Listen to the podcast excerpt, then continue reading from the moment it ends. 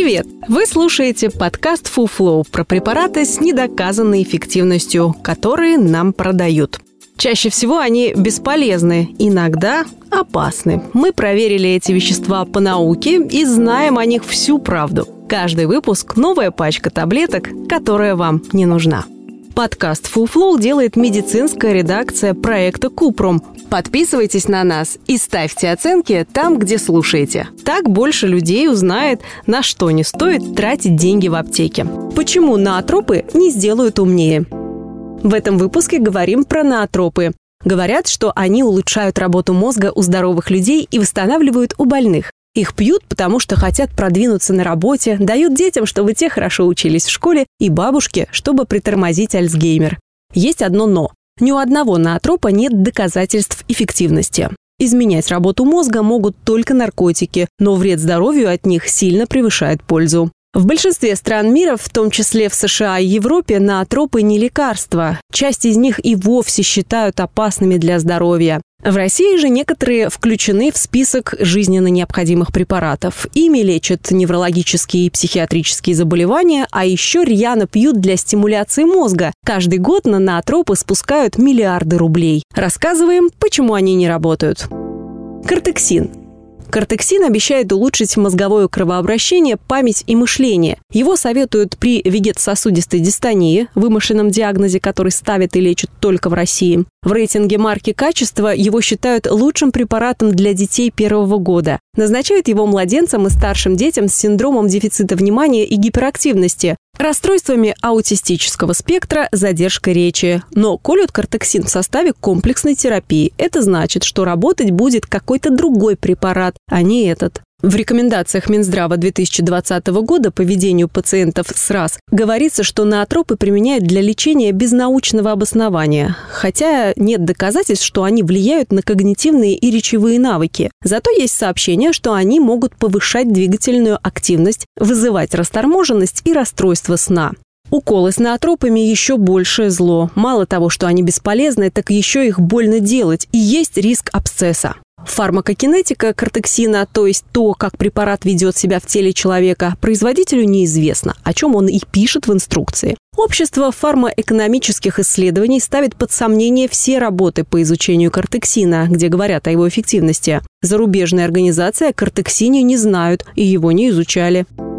Фенибут по инструкции фенибут лечит тревожность, фобии, тики, заикание, бессонницу, головокружение. Любители подтверждают, препарат снимает беспокойство и развязывает язык. СМИ пишут, что подростки пьют фенибут вместо наркотиков. Почему не работает? Исследования фенибута проводились в основном на мышах, крысах и кошках, а объективные доказательства эффективности у человека отсутствуют.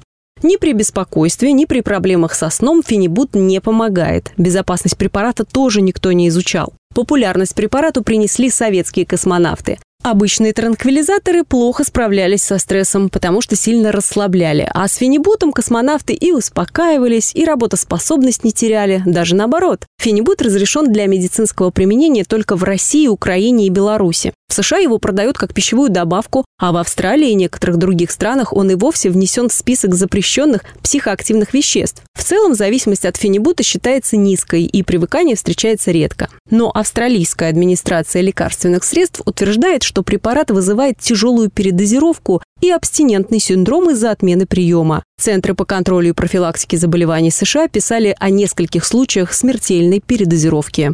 Пантагам – как и у остальных наотропов, у пантагама гора показаний. Классические – психоэмоциональные перегрузки, снижение умственной и физической работоспособности, концентрация внимания и запоминания, задержка развития и оригинальные – недержание мочи, шизофрения, СДВГ, болезнь Паркинсона, эпилепсия. У пантагама, как и у других наотропов, нет доказательств эффективности. Но пантагам пошел дальше. Он не просто не работает, он активно вредит. Несколько случаев, один, второй, третий, смертельного поражения головного мозга зафиксировали в Японии в 1990-е годы. Один из них привел к смерти. С тех пор пантагам в Японии запретили. У нас он в тройке лучших наотропов 2020 года.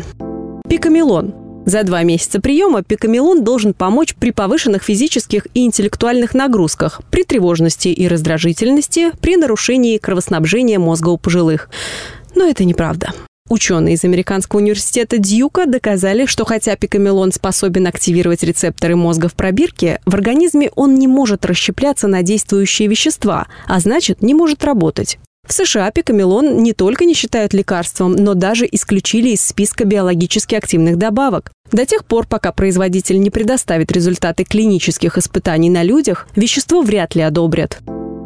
Наотропов в аптеках еще очень много. Глицин, Симакс, Цераксон, Энцефабол, Гапантам и так далее. Если вам назначили какой-то из них, лучше сразу записаться к другому врачу. Если будете пить, запивайте святой водой. Так эффект плацебо будет сильнее.